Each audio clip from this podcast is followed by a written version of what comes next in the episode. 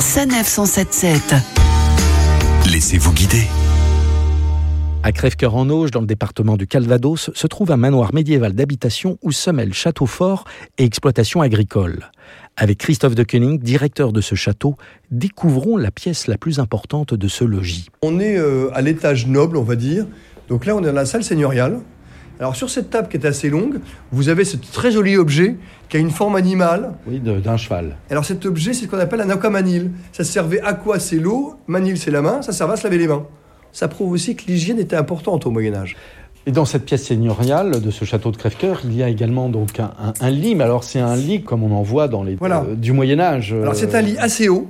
Et c'est un lit à baldaquin. C'est un lit à baldaquin. Donc vous avez un ensemble, donc un, ciel de lit avec des rideaux qui tombent et qui protègent donc euh, la partie de, de sommeil.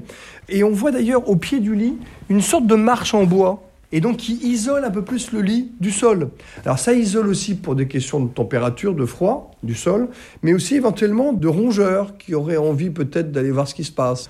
On dit que les gens dormaient assis, alors après on dit tout un tas de choses. Ils dormaient assis pourquoi? Parce qu'ils voulaient pas t'allonger, c'est la position du mort, parce qu'ils avaient peur de s'étouffer.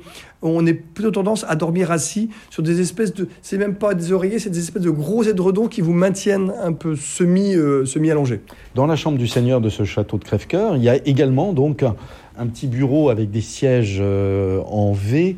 Le Seigneur, en Normandie, au XVe siècle, c'est écrire. Je, pense majoritairement que c'est les, les, familles seigneuriales bénéficient d'une éducation.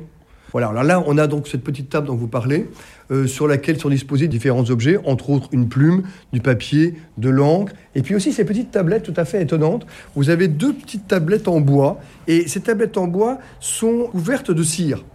Eh bien, on a un petit stylet qui permettait d'écrire dans la cire. Donc une fois que vous aviez noté tout ce que vous vouliez, eh bien vous pouviez réétaler la cire, donc effacer ce que vous mettiez et recommencer à prendre votre petite note. Donc c'est le bloc-notes de l'époque. Pour préparer votre visite, toutes les informations sur le site châteaudecrèvecoeur.com. Retrouvez toutes les chroniques de Sanef 177 sur sanef177.fr.